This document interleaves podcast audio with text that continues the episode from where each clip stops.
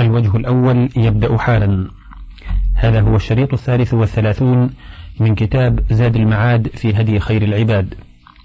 فصل.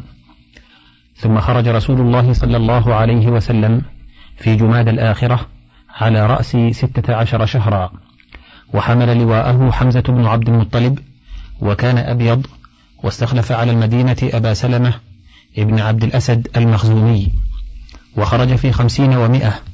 ويقال في مئتين من المهاجرين ولم يكره أحدا على الخروج وخرجوا على ثلاثين بعيرا يعتقبونها يعترضون عيرا لقريش ذاهبة إلى الشام.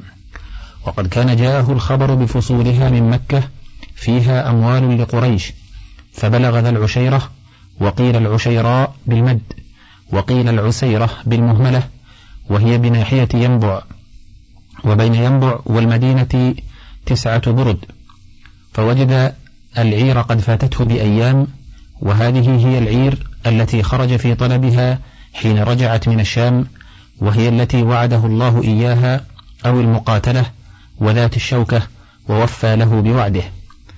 وفي هذه الغزوة وادع بني مدلج وحلفاءهم من بني ضمرة. قال عبد المؤمن ابن خلف الحافظ وفي هذه الغزوة كان رسول الله صلى الله عليه وسلم عليا أبا تراب وليس كما قال فإن النبي صلى الله عليه وسلم إنما كنه أبا تراب بعد نكاحه فاطمة وكان نكاحها بعد بدر فإنه لما دخل عليها وقال أين ابن عمك؟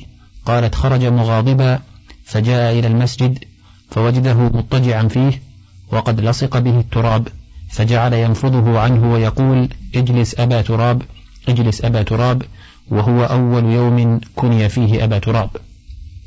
فصل.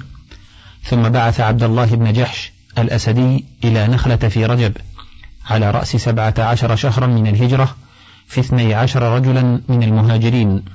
كل اثنين يعتقبان على بعير فوصلوا إلى بطن نخلة يرصدون عيرا لقريش وفي هذه السرية سمى عبد الله ابن جحش أمير المؤمنين. وكان رسول الله صلى الله عليه وسلم كتب له كتابا وأمره ألا ينظر فيه حتى يسير يومين ثم ينظر فيه.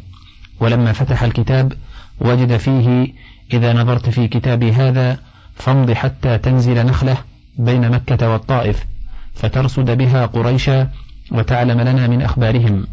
فقال سمعا وطاعة وأخبر أصحابه بذلك وبأنه لا يستكرههم فمن أحب الشهادة فلينهض ومن كره الموت فليرجع. وأما أنا فناهض فمضوا كلهم. فلما كان في أثناء الطريق أضل سعد بن أبي وقاص وعتبة بن غزوان بعيرا لهما كانا يعتقبانه فتخلفا في طلبه وبعد عبد الله بن جحش حتى نزل بنخلة فمرت به عير لقريش تحمل زبيبا وأدما وتجارة فيها عمرو بن الحضرمي وعثمان ونوفل ابن عبد الله بن المغيرة والحكم ابن كيسان مولى بني المغيرة فتشاور المسلمون وقالوا نحن في آخر يوم من رجب الشهر الحرام فإن قاتلناهم انتهكنا الشهر الحرام وإن تركناهم الليلة دخلوا الحرم ثم أجمعوا على ملاقاتهم. فرمى أحدهم عمرو بن الحضرمي فقتله وأسروا عثمان والحكم وأفلت نوفل ثم قدموا بالعير والأسيرين وقد عزلوا من ذلك الخمس وهو أول خمس كان في الإسلام وأول قتيل في الإسلام وأول أسيرين في الإسلام. وأنكر رسول الله صلى الله عليه وسلم عليهم ما فعلوه واشتد تعنت قريش وإنكارهم ذلك وزعموا أنهم قد وجدوا مقالا فقالوا قد أحل محمد الشهر الحرام واشتد على المسلمين ذلك حتى أنزل الله تعالى يسألونك عن الشهر الحرام قتال فيه قل قتال فيه كبير وصد عن سبيل الله وكفر به والمسجد الحرام وإخراج أهله منه أكبر عند الله والفتنة أكبر من القتل. يقول سبحانه هذا الذي أنكرتموه عليهم وإن كان كبيرا فما ارتكبتموه أنتم من الكفر بالله والصد عن سبيله وعن بيته وإخراج المسلمين الذين هم أهله منه والشرك الذي أنتم عليه والفتنة التي حصلت منكم به أكبر عند الله من قتالهم في الشهر الحرام. وأكثر السلف فسروا الفتنة ها هنا بالشرك كقوله تعالى وقاتلوهم حتى لا تكون فتنة ويدل عليه قوله ثم لم تكن فتنتهم إلا أن قالوا والله ربنا ما كنا مشركين أي لم يكن مآل شركهم وعاقبته وآخر أمرهم إلا أن تبرأوا منه وأنكروه. وحقيقتها أنها الشرك الذي يدعو صاحبه إليه ويقاتل عليه ويعاقب من لم يفتتن به. ولهذا يقال لهم وقت عذابهم بالنار وفتنتهم بها ذوقوا فتنتكم. قال ابن عباس تكذيبكم. وحقيقته ذوقوا نهاية فتنتكم وغايتها ومصير أمرها. كقوله تعالى ذوقوا ما كنتم تكسبون. وكما فتنوا عباده على الشرك فتنوا على النار. وقيل لهم ذوقوا فتنتكم. ومنه قوله تعالى إن الذين فتنوا المؤمنين والمؤمنات ثم لم يتوبوا فسرت الفتنة ها هنا بتعذيبهم المؤمنين وإحراقهم إياهم بالنار. واللفظ أعم من ذلك. وحقيقته عذبوا المؤمنين ليفتنوا عن دينهم فهذه الفتنة المضافة إلى المشركين. وأما الفتنة التي يضيفها الله سبحانه إلى نفسه أو يضيفها رسوله إليه كقوله وكذلك فتنا بعضهم ببعض وقول موسى إن هي إلا فتنتك تضل بها من تشاء وتهدي من تشاء فتلك بمعنى آخر وهي بمعنى الامتحان والاختبار والابتلاء من الله لعباده بالخير والشر بالنعم والمصائب. فهذا لون وفتنة المشركين لون وفتنة المؤمن في ماله وولده وجاره لون آخر. والفتنة التي يوقعها بين أهل الإسلام كالفتنة التي أوقعها بين أصحاب علي ومعاوية وبين أهل الجمل وصفين وبين المسلمين حتى يتقاتلوا ويتهاجروا لون آخر. وهي الفتنة التي قال فيها النبي صلى الله عليه وسلم ستكون فتنة القاعد فيها خير من القائم والقائم فيها خير من الماشي والماشي فيها خير من الساعي. وأحاديث الفتنة التي أمر رسول الله صلى الله عليه وسلم فيها باعتزال الطائفتين هي هذه الفتنة. وقد تأتي الفتنة مرادا بها المعصية كقوله تعالى ومنهم من يقول ائذن لي ولا تفتني يقوله الجد بن قيس لما ندبه رسول الله صلى الله عليه وسلم إلى تبوك يقول ائذن لي في القعود ولا تفتني بتعرضي لبنات بني الأصفر فإني لا أصبر عنهن. قال تعالى ألا في الفتنة سقطوا أي وقعوا في فتنة النفاق وفروا إليها من فتنة بنات الأصفر. والمقصود أن الله سبحانه حكم بين أوليائه وأعدائه بالعدل والإنصاف ولم يبرئ أولياءه من ارتكاب الإثم بالقتال في الشهر الحرام بل أخبر أنه كبير وأن ما عليه أعداؤه المشركون أكبر وأعظم من مجرد القتال في الشهر الحرام. فهم أحق بالذم والعيب والعقوبة لا سيما وأولياؤه كانوا متأولين في قتالهم ذلك أو مقصرين نوع تقصير يغفره الله لهم في جنب ما فعلوه من التوحيد والطاعات والهجرة مع رسوله وإيثار ما عند الله. فهم كما قيل وإذا الحبيب أتى بذنب واحد جاءت محاسنه بألف شفيع. فكيف يقاس ببغيض عدو جاء بكل قبيح ولم يأت بشفيع واحد من المحاسن؟ فصل. ولما كان في شعبان من هذه السنة حولت القبلة وقد تقدم ذكر ذلك. فصل في غزوة بدر الكبرى. فلما كان في رمضان من هذه السنة بلغ رسول الله صلى الله عليه وسلم خبر العير المقبلة من الشام لقريش صحبة أبي سفيان. وهي العير التي خرجوا في طلبها لما خرجت من مكة. وكانوا نحو أربعين رجلا وفيها أموال عظيمة لقريش. فندب رسول الله صلى الله عليه وسلم الناس للخروج إليها وأمر من كان ظهره حاضرا بالنهوض ولم يحتفل لها احتفالا بليغا لأنه خرج مسرعا في ثلاثمائة وبضعة عشر رجلا. ولم يكن معهم من الخيل إلا فرسان فرس فرس للزبير ابن العوام وفرس للمقداد بن الأسود الكندي. وكان معهم سبعون بعيرا يعتقب الرجلان والثلاثة على البعير الواحد فكان رسول الله صلى الله عليه وسلم وعلي ومرثد بن أبي مرثد الغنوي يعتقبون بعيرا. وزيد بن حارثة وابنه وكبشة موالي رسول الله صلى الله عليه وسلم يعتقبون بعيرا. وأبو بكر وعمر وعبد الرحمن بن عوف يعتقبون بعيرا. واستخلف على المدينة وعلى الصلاة ابن أم مكتوم. فلما كان بالروحاء رد أبا لبابة ابن عبد المنذر واستعمله على المدينة. ودفع اللواء إلى مصعب بن عمير والراية الواحدة إلى علي بن أبي طالب والأخرى التي للأنصار إلى سعد بن معاذ وجعل على الساقة قيس بن أبي صعصعة وسار فلما قرب من الصفراء بعث بسبس بن عمرو الجهني وعدي بن أبي الزغباء إلى بدر يتجسسان أخبار العير. وأما أبو سفيان فإنه بلغه مخرج رسول الله صلى الله عليه وسلم وقصده إياه فاستأجر ضمضم ابن عمرو الغفاري إلى مكة مستصرخا لقريش بالنفير إلى عيرهم ليمنعوه من محمد وأصحابه. وبلغ الصريخ أهل مكة فنهضوا مسرعين وأوعبوا في الخروج فلم يتخلف من أشرافهم أحد سوى أبي لهب فإنه عوض عنه رجلا كان له عليه دين وحشدوا في من حولهم من قبائل العرب. ولم يتخلف عنهم أحد من بطون قريش إلا بني عدي فلم يخرج معهم منهم أحد. وخرجوا من ديارهم كما قال تعالى بطرا ورئاء الناس ويصدون عن سبيل الله. وأقبلوا كما قال رسول الله صلى الله عليه وسلم بحدهم وحديدهم تحاده وتحاد رسوله. جاءوا على حرد قادرين وعلى حمية وغضب وحنق على رسول الله صلى الله عليه وسلم وأصحابه لما يريدون من أخذ عيرهم وقتل من فيها. وقد أصابوا بالأمس عمرو بن الحضرمي والعير التي كانت معه فجمعهم الله على غير ميعاد كما قال الله تعالى ولو تواعدتم لاختلفتم في الميعاد ولكن ليقضي الله أمرا كان مفعولا. ولما بلغ رسول الله صلى الله عليه وسلم خروج قريش استشار أصحابه فتكلم المهاجرون فأحسنوا. ثم استشارهم ثانيا فتكلم المهاجرون فأحسنوا. ثم استشارهم ثالثا ففهمت الأنصار أنه يعنيهم.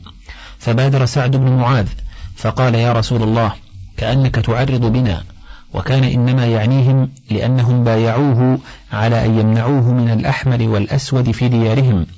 فلما عزم على الخروج استشارهم ليعلم ما عندهم. فقال له سعد لعلك تخشى أن تكون الأنصار ترى حقا عليها ألا ينصروك إلا في ديارها. وإني أقول عن الأنصار وأجيب عنهم. فضعا حيث شئت وصل حبل من شئت واقطع حبل من شئت وخذ من أموالنا ما شئت وأعطنا ما شئت وما أخذت منا كان أحب إلينا مما تركت وما أمرت فيه من أمر فأمرنا تبع لأمرك. فوالله لئن سرت حتى تبلغ البرك من غمدان لنسيرن معك ووالله لئن استعرضت بنا هذا البحر خضناه معك. وقال له المقداد لا نقول لك كما قال قوم موسى لموسى اذهب أنت وربك فقاتلا إنا هنا قاعدون ولكننا نقاتل عن يمينك وعن شمالك ومن بين يديك ومن خلفك. فأشرق وجه رسول الله صلى الله عليه وسلم وسر بما سمع من أصحابه وقال سيروا وأبشروا فإن الله قد وعدني إحدى الطائفتين وإني قد رأيت مصارع القوم. فسار رسول الله صلى الله عليه وسلم إلى بدر وخفض أبو سفيان فلحق بساحل البحر ولما رأى أنه قد نجا وأحرز العير كتب إلى قريش أن يرجعوا فإنكم إنما خرجتم لتحرزوا عيركم فأتاهم الخبر وهم بالجحفة فهموا بالرجوع. فقال أبو جهل والله لا نرجع حتى نقدم بدرا فنقيم بها ونطعم من حضرنا من العرب. وتخافنا العرب بعد ذلك فأشار الأخنس ابن شريق عليهم بالرجوع فعصوه فرجع هو وبنو زهرة فلم يشهد بدرا زهري فاغتبطت بنو زهرة بعد برأي الأخنس فلم يزل فيهم مطاعا معظما. وأرادت بنو هاشم الرجوع فاشتد عليهم أبو جهل وقال لا تفارقنا هذه العصابة حتى نرجع. فساروا وسار رسول الله صلى الله عليه وسلم حتى نزل عشيا أدنى ماء من مياه بدر. فقال أشروا علي في المنزل. فقال الحباب بن المنذر يا رسول الله أنا عالم بها وبقلوبها. إن رأيت أن نسير إلى قلوب قد عرفناها فهي كثيرة الماء عذبة فننزل عليها ونسبق القوم إليها ونغور ما سواها من المياه. وسار المشركون سراعا يريدون الماء وبعث عليا وسعدا والزبير إلى بدر يلتمسون الخبر فقدموا بعبدين لقريش. ورسول الله صلى الله عليه وسلم قائم يصلي. فسألهما أصحابه من أنتما؟ قال نحن سقاة لقريش. فكره ذلك أصحابه وودوا لو كان لعير أبي سفيان. فلما سلم رسول الله صلى الله عليه وسلم قال لهما أخبراني أين قريش؟ قال وراء هذا الكثيب. فقال كم القوم؟ فقال لا علم لنا. فقال كم ينحرون كل يوم؟ فقال يوما عشرا ويوما تسعا. فقال رسول الله صلى الله عليه وسلم القوم ما بين تسعمائة إلى الألف. فأنزل الله عز وجل في تلك الليلة مطرا واحدا فكان على المشركين وابلا شديدا منعهم من التقدم. وكان على المسلمين طلا طهرهم به وأذهب عنهم رجس الشيطان ووطأ به الأرض وصلب به الرمل وثبت الأقدام ومهد به المنزل وربط به على قلوبهم. فسبق رسول الله صلى الله عليه وسلم وأصحابه إلى الماء فنزلوا عليه شطر الليل وصنعوا الحياض ثم غوروا ما عداها من المياه. ونزل رسول الله صلى الله عليه وسلم وأصحابه على الحياض. وبني لرسول الله صلى الله عليه وسلم عريش يكون فيها على تل يشرف على المعركة. ومشى في موضع المعركة وجعل يشير بيده هذا مصرع فلان وهذا مصرع فلان وهذا مصرع فلان إن شاء الله. فما تعدى أحد منهم موضع إشارته. فلما طلع المشركون وتراءى الجمعان قال رسول الله صلى الله عليه وسلم اللهم هذه قريش جاءت بخيلائها وفخرها جاءت تحادك وتكذب رسولك وقام ورفع يديه واستنصر ربه وقال اللهم أنجز لي ما وعدتني اللهم إني أنشدك عهدك ووعدك. فالتزمه الصديق من ورائه وقال يا رسول الله أبشر فوالذي نفسي بيده لينجزن الله لك ما وعدك. واستنصر المسلمون الله واستغاثوه وأخلصوا له وتضرعوا إليه فأوحى الله إلى ملائكته أني معكم فثبتوا الذين آمنوا سألقي في قلوب الذين كفروا الرعب. وأوحى الله إلى رسوله أني ممدكم بألف من الملائكة مردفين. قرئ بكسر الدال وفتحها فقيل المعنى أنهم ردف لكم وقيل يردف بعضهم بعضا أرسالا لم يأتوا دفعة واحدة. فإن قيل ها هنا ذكر أنه أمدهم بألف. وفي سورة آل عمران قال إذ تقول للمؤمنين ألن يكفيكم أن يمدكم ربكم بثلاثة آلاف من الملائكة منزلين؟ بلى إن تصبروا وتتقوا ويأتوكم من فورهم هذا يمددكم ربكم بخمسة آلاف من الملائكة مسومين. فكيف الجمع بينهما؟ قيل قد اختلف في هذا الإمداد الذي بثلاثة آلاف والذي بالخمسة على قولين. أحدهما أنه كان يوم أحد وكان إمدادا معلقا على شرط فلما فات شرطه فات الإمداد. وهذا قول الضحاك ومقاتل وإحدى الروايتين عن عكرمة.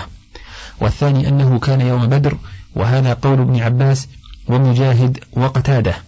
والرواية الأخرى عن عكرمة اختاره جماعة من المفسرين وحجة هؤلاء أن السياق يدل على ذلك فإنه سبحانه قال ولقد نصركم الله ببدر وأنتم أذلة فاتقوا الله لعلكم تشكرون.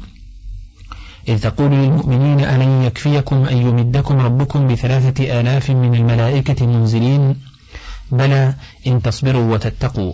إلى أن قال وما جعله الله أي هذا الإمداد إلا بشرى لكم ولتطمئن قلوبكم. قال هؤلاء فلما استغاثوا أمدهم بتمام ثلاثة آلاف ثم أمدهم بتمام خمسة آلاف لما صبروا واتقوا. فكان هذا التدريج ومتابعة الإمداد أحسن موقعا وأقوى لنفوسهم وأسر لها من أن يأتي به مرة واحدة وهي بمنزلة متابعة الوحي ونزوله مرة بعد مرة. وقالت الفرقة الأولى القصة في سياق أحد وإنما أدخل ذكر بدر اعتراضا في أثنائها فإنه سبحانه قال وإذ غدوت من أهلك تبوئ المؤمنين مقاعد للقتال والله سميع عليم إذ هم الطائفتان منكم أن تفشلا والله وليهما وعلى الله فليتوكل المؤمنون. ثم قال ولقد نصركم الله ببدر وأنتم أذلة فاتقوا الله لعلكم تشكرون. فذكرهم نعمته عليهم لما نصرهم ببدر وهم أذلة ثم عاد إلى قصة أحد وأخبر عن قول رسوله لهم ألن يكفيكم أن يمدكم ربكم بثلاثة آلاف من الملائكة منزلين. ثم وعدهم أنهم إن صبروا واتقوا أمدهم بخمسة آلاف. فهذا من قول رسوله والإمداد الذي ببدر من قوله تعالى وهذا بخمسة آلاف وإمداد بدر بألف وهذا معلق على شرط وذلك مطلق. والقصة في سورة آل عمران هي قصة أحد مستوفاه مطولة وبدر ذكرت فيها اعتراضا. والقصة في سورة الأنفال قصة بدر مستوفاه مطولة فالسياق في آل عمران غير السياق في الأنفال. يوضح هذا أن قوله ويأتوكم من فورهم هذا قد قال مجاهد إنه يوم أحد.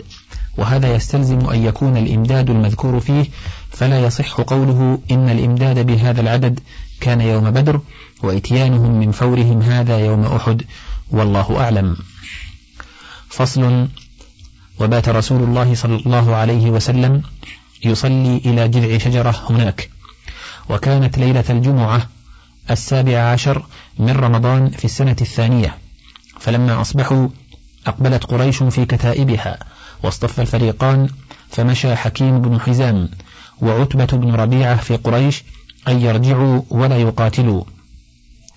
فأبى ذلك أبو جهل وجرى بينه وبين عتبة كلام أحفظه.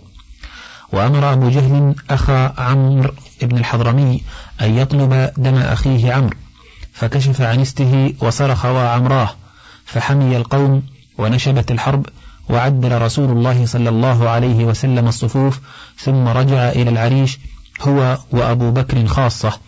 وقام سعد بن معاذ في قوم من الأنصار على باب العريش يحمون رسول الله صلى الله عليه وسلم.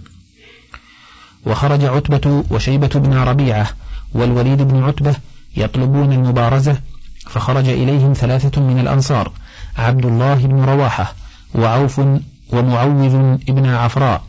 فقالوا لهم من أنتم؟ فقالوا من الأنصار. قالوا أكفاء كرام وإنما نريد بني عمنا. فبرز إليهم علي وعبيدة بن الحارث وحمزة. فقتل علي قرنه الوليد وقتل حمزة قرنه عتبة وقيل شيبة. واختلف عبيدة وقرنه ضربتين فكر علي وحمزة على قرن عبيدة فقتلاه واحتمل عبيدة وقد قطعت رجله. فلم يزل ضمنا حتى مات بالصفراء. وكان علي يقسم بالله لنزلت هذه الآية فيهم هذان خصمان اختصموا في ربهم الآية.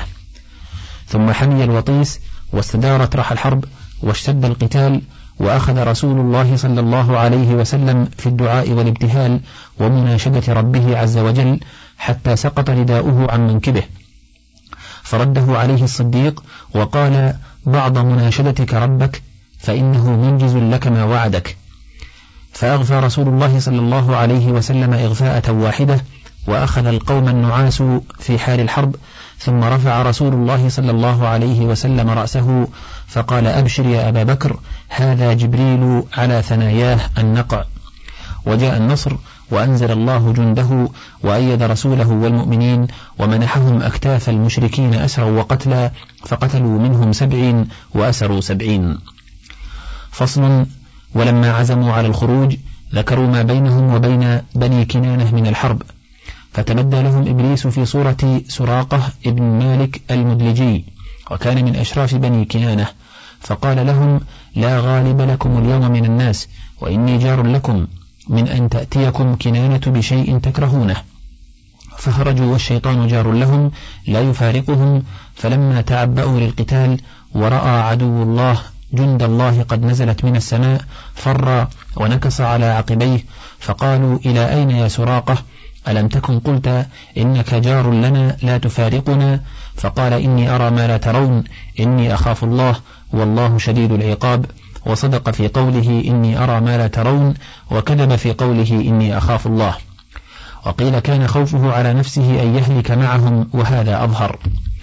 ولما رأى المنافقون ومن في قلبه مرض قلة حزب الله وكثرة أعدائه ظنوا أن الغلبة إنما هي بالكثرة وقالوا غر هؤلاء دينهم. فأخبر سبحانه أن النصر بالتوكل عليه لا بالكثرة ولا بالعدد والله عزيز لا يغالب. حكيم ينصر من يستحق النصر وإن كان ضعيفا فعزته وحكمته أوجبت نصر الفئة المتوكلة عليه. ولما دنا العدو وتواجه القوم قام رسول الله صلى الله عليه وسلم في الناس فوعظهم وذكرهم بما لهم في الصبر والثبات من النصر والظفر العاجل وثواب الله الآجل وأخبرهم أن الله قد أوجب الجنة لمن استشهد في سبيله. فقام عمير بن الحمام فقال يا رسول الله جنة عرضها السماوات والأرض؟ قال نعم. قال بخ بخ يا رسول الله. قال ما يحملك على قولك بخ بخ. قال لا والله يا رسول الله إلا رجاء أن أكون من أهلها. قال فإنك من أهلها. قال فأخرج تمرات من قرنه فجعل يأكل منهن. ثم قال لئن حييت حتى آكل تمراتي هذه إنها لحياة طويلة. فرمى بما كان معه من التمر ثم قاتل حتى قتل فكان أول قتيل. وأخذ رسول الله صلى الله عليه وسلم من أكفه من الحصباء فرمى بها وجوه العدو فلم تترك رجلا منهم إلا ملأت عينيه. وشغلوا بالتراب في أعينهم وشغل المسلمون بقتلهم. فأنزل الله في شأن هذه الرمية على رسوله وما رميت إذ رميت ولكن الله رمى. وقد ظن طائفة أن الآية دلت على نفي الفعل عن العبد وإثباته لله وأنه هو الفاعل حقيقة.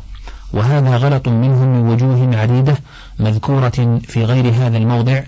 ومعنى الآية أن الله سبحانه أثبت لرسوله ابتداء الرمي ونفى عنه الإيصال الذي لم يحصل برميته فالرمي يراد به الحذف والإيصال فأثبت لنبيه الحذف ونفى عنه الإيصال. وكانت الملائكة يومئذ تبادر المسلمين إلى قتل أعدائهم. قال ابن عباس بينما رجل من المسلمين يومئذ يشتد في أثر رجل من المشركين أمامه إذ سمع ضربة بالسوط فوقه وصوت الفارس فوقه يقول أقدم حيزوم. إذ نظر إلى المشرك أمامه مستلقيا فنظر إليه فإذا هو قد خطم أنفه وشق وجهه كضربة السوط فاخضر ذلك أجمع فجاء الأنصاري فحدث بذلك رسول الله صلى الله عليه وسلم فقال صدقت ذلك من مدد السماء الثالثة. وقال أبو داود المازني إني لأتبع رجلا من المشركين لأضربه إذ وقع رأسه قبل أن يصل إليه سيفي فعرفت أنه قد قتله غيري. وجاء رجل من الأنصار بالعباس بن عبد المطلب أسيرا فقال العباس إن هذا والله ما أسرني لقد أسرني رجل أجلح من أحسن الناس وجها على فرس أبلق ما أراه في القوم. فقال الأنصاري أنا أسرته يا رسول الله. فقال أسكت فقد أيدك الله بملك كريم. وأسر من بني عبد المطلب ثلاثة العباس وعقيل ونوفل بن الحارث. وذكر الطبراني في معجمه الكبير عن رفاعة بن رافع قال لما رأى إبليس ما تفعل الملائكة بالمشركين يوم بدر أشفق أن يخلص القتل إليه فتشبث به الحارث بن هشام وهو يظنه سراقة بن مالك فوكز في صدر الحارث فألقاه ثم خرج هاربا حتى ألقى نفسه في البحر ورفع يديه وقال اللهم إني أسألك نظرتك إياي وخاف أن يخلص إليه القتل. فأقبل أبو جهل بن هشام فقال يا معشر الناس لا يهزمنكم خذلان سراقة إياكم فإنه كان على ميعاد من محمد ولا يهولنكم قتل عتبة وشيبة والوليد فإنهم قد عجلوا. فواللات والعزى لا نرجع حتى نقرنهم بالحبال. ولا ألفين رجلا منكم قتل رجلا منهم ولكن خذوهم أخذا حتى نعرفهم سوء صنيعهم. واستفتح أبو جهل في ذلك اليوم فقال اللهم أقطعنا للرحم وآتانا بما لا نعرفه فأحنه الغداة. اللهم أينا كان أحب إليك وأرضى عندك فانصره اليوم. فأنزل الله عز وجل إن تستفتحوا فقد جاءكم الفتح وإن تنتهوا فهو خير لكم وإن تعودوا نعد ولن تغني عنكم فئتكم شيئا ولو كثرت وأن الله مع المؤمنين. ولما وضع المسلمون أيديهم في العدو يقتلون ويأسرون وسعد بن معاذ واقف على باب الخيمة التي فيها رسول الله صلى الله عليه وسلم وهي العريش متوشحا بالسيف في ناس من الأنصار. رأى رسول الله صلى الله عليه وسلم في وجه سعد بن معاذ الكراهية لما يصنع الناس. فقال رسول الله صلى الله عليه وسلم كأنك تكره ما يصنع الناس. قال أجل والله كانت أول وقعة أوقعها الله بالمشركين. وكان الإثخان في القتل أحب إلي من استبقاء الرجال. ولما بردت الحرب وولى القوم منهزمين قال رسول الله صلى الله عليه وسلم من ينظر لنا ما صنع أبو جهل. فانطلق ابن مسعود فوجده قد ضربه ابن عفراء حتى برد وأخذ بلحيته فقال أنت أبو جهل؟ فقال لمن الدائرة اليوم؟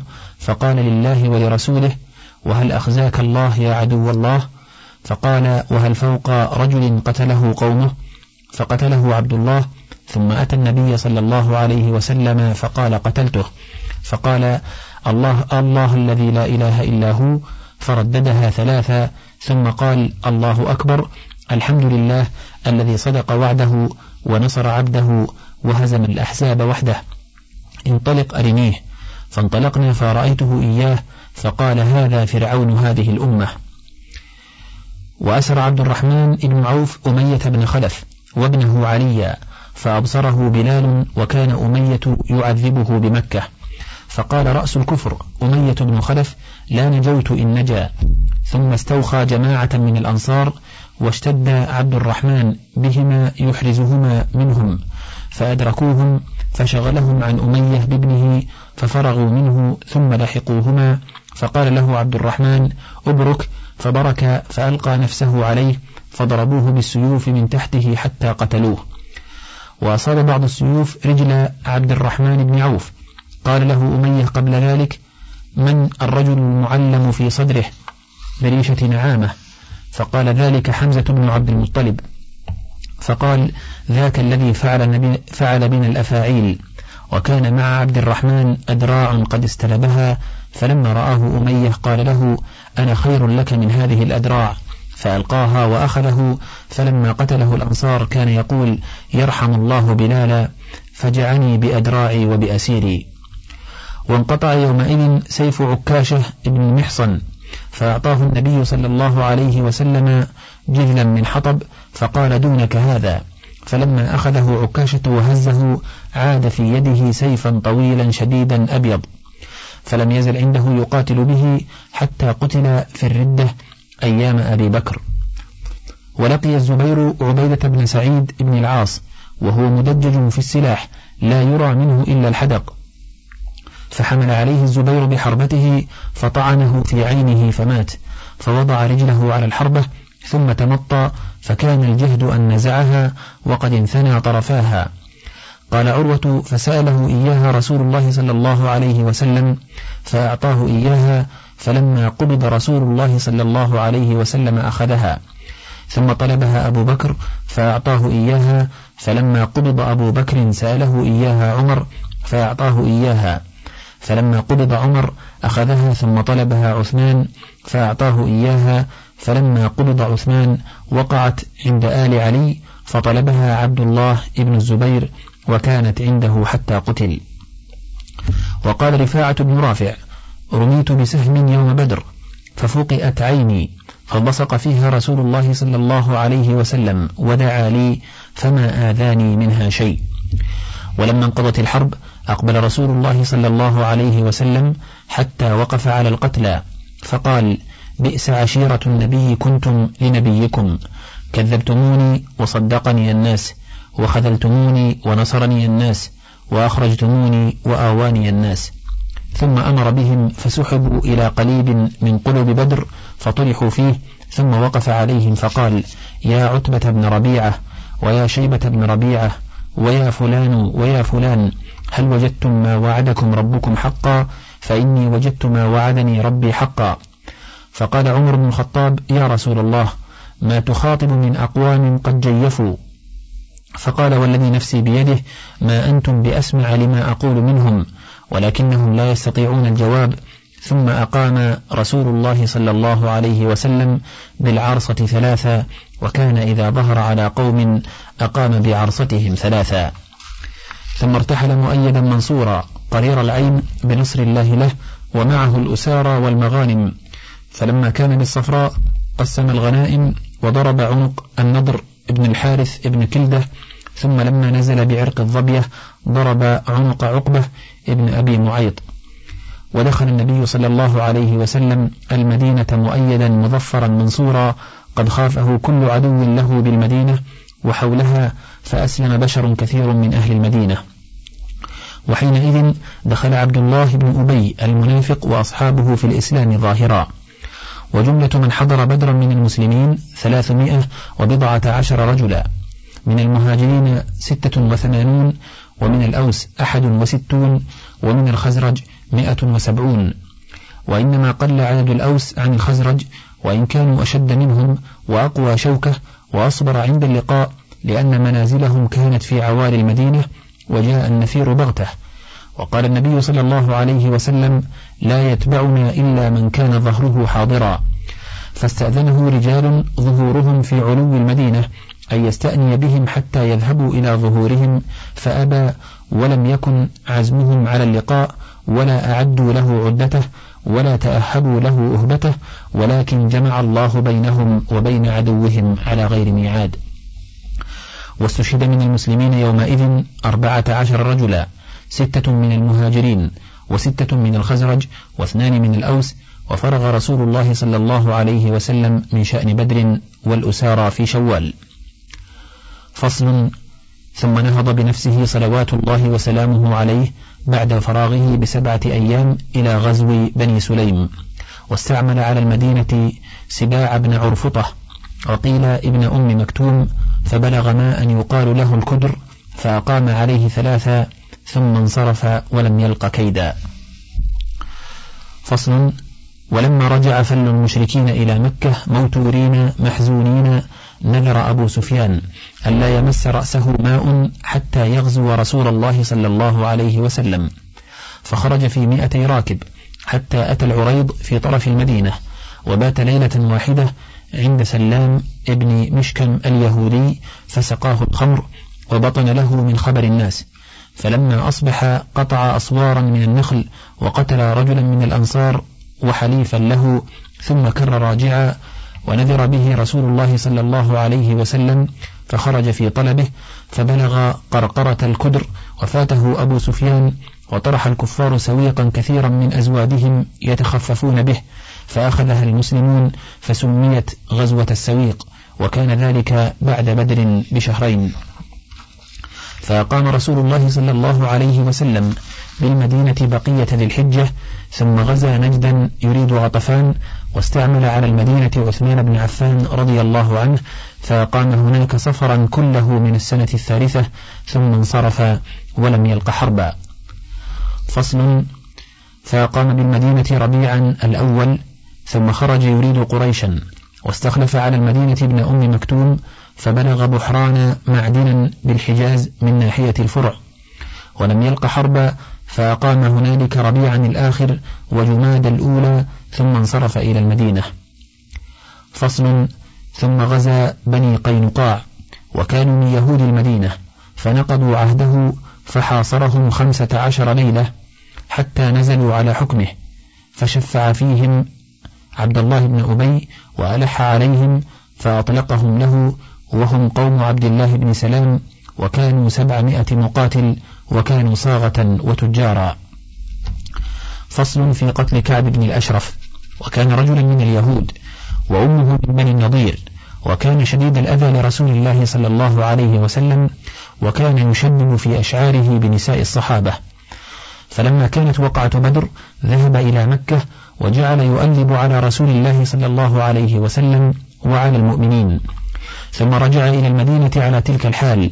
فقال رسول الله صلى الله عليه وسلم من لكعب بن الأشرف فإنه قد آذى الله ورسوله. فانتدب له محمد بن مسلمة وعباد بن بشر وأبو نائلة واسمه سلكان ابن سلامة وهو أخو كعب من الرضاع والحارث بن أوس وأبو عبس بن جبر. وأذن لهم رسول الله صلى الله عليه وسلم أن يقولوا ما شاءوا من كلام يخدعونه به. فذهبوا إليه في ليلة مقمرة وشيعهم رسول الله صلى الله عليه وسلم إلى بقيع الغرقد. فلما انتهوا إليه قدموا سلكان بن سلامة إليه فأظهر له موافقته على الانحراف عن رسول الله صلى الله عليه وسلم وشكى إليه ضيق حاله فكلمه في أن يبيعه وأصحابه طعاما ويرهنونه سلاحهم فأجابهم إلى ذلك. ورجع سلكان إلى أصحابه فأخبرهم فأتوه فخرج إليهم من حصنه فتماشوا فوضعوا عليه سيوفهم ووضع محمد بن مسلمة مغولا كان معه في ثنته فقتله. وصاح عدو الله صيحة شديدة أفزعت من حوله وأوقدوا النيران وجاء الوفد حتى قدموا على رسول الله صلى الله عليه وسلم من آخر الليل وهو قائم يصلي. وجرح الحارث بن أوس ببعض سيوف أصحابه فتفل عليه رسول الله صلى الله عليه وسلم فبرئ. فأذن رسول الله صلى الله عليه وسلم في قتل من وجد من اليهود لنقضهم عهده ومحاربتهم الله ورسوله. فصل في غزوة أحد. ولما قتل الله أشراف قريش ببدر وأصيبوا بمصيبة لم يصابوا بمثلها ورأس فيهم أبو سفيان بن حرب لذهاب أكابرهم وجاء كما ذكرنا إلى أطراف المدينة في غزوة السويق ولم ينل ما في نفسه أخذ يؤلب على رسول الله صلى الله عليه وسلم وعلى المسلمين ويجمع الجموع فجمع قريبا من ثلاثة آلاف من قريش والحلفاء والأحابيش وجاءوا بنسائهم لئلا يفروا. وليحاموا عنهن. ثم أقبل بهم نحو المدينة فنزل قريبا من جبل أحد بمكان يقال له عينين. وذلك في شوال من السنة الثالثة. واستشار رسول الله صلى الله عليه وسلم أصحابه أيخرج إليهم أم ينكث في المدينة. وكان رأيه أن لا يخرجوا من المدينة وأن يتحصنوا بها فإن دخلوها قاتلهم المسلمون على أفواه الأزقة والنساء من فوق البيوت. ووافقه على هذا الرأي عبد الله بن أبي وكان هو الرأي. فباير جماعة من فضلاء الصحابة ممن فاته الخروج يوم بدر وأشاروا عليه بالخروج وألحوا عليه في ذلك. وأشار عبد الله بن أبي بالمقام في المدينة وتابعه على ذلك بعض الصحابة.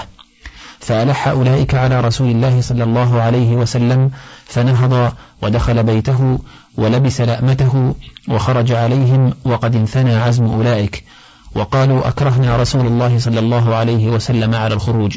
فقالوا يا رسول الله إن أحببت أن تمكث في المدينة فافعل. فقال رسول الله صلى الله عليه وسلم ما ينبغي لنبي إذا لبس لأمته أن يضعها حتى يحكم الله بينه وبين عدوه. فخرج رسول الله صلى الله عليه وسلم في ألف من الصحابة.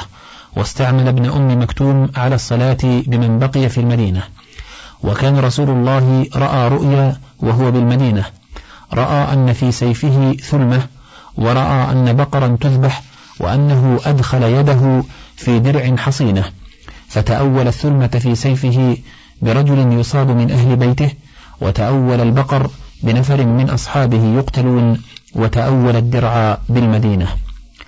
فخرج يوم الجمعة فلما صار بالشوط بين المدينة وأحد انخزل عبد الله بن أبي بنحو ثلث العسكر وقال تخالفني وتسمع من غيري فتبعهم عبد الله بن حرام والد جابر بن عبد الله يوبخهم ويحضهم على الرجوع.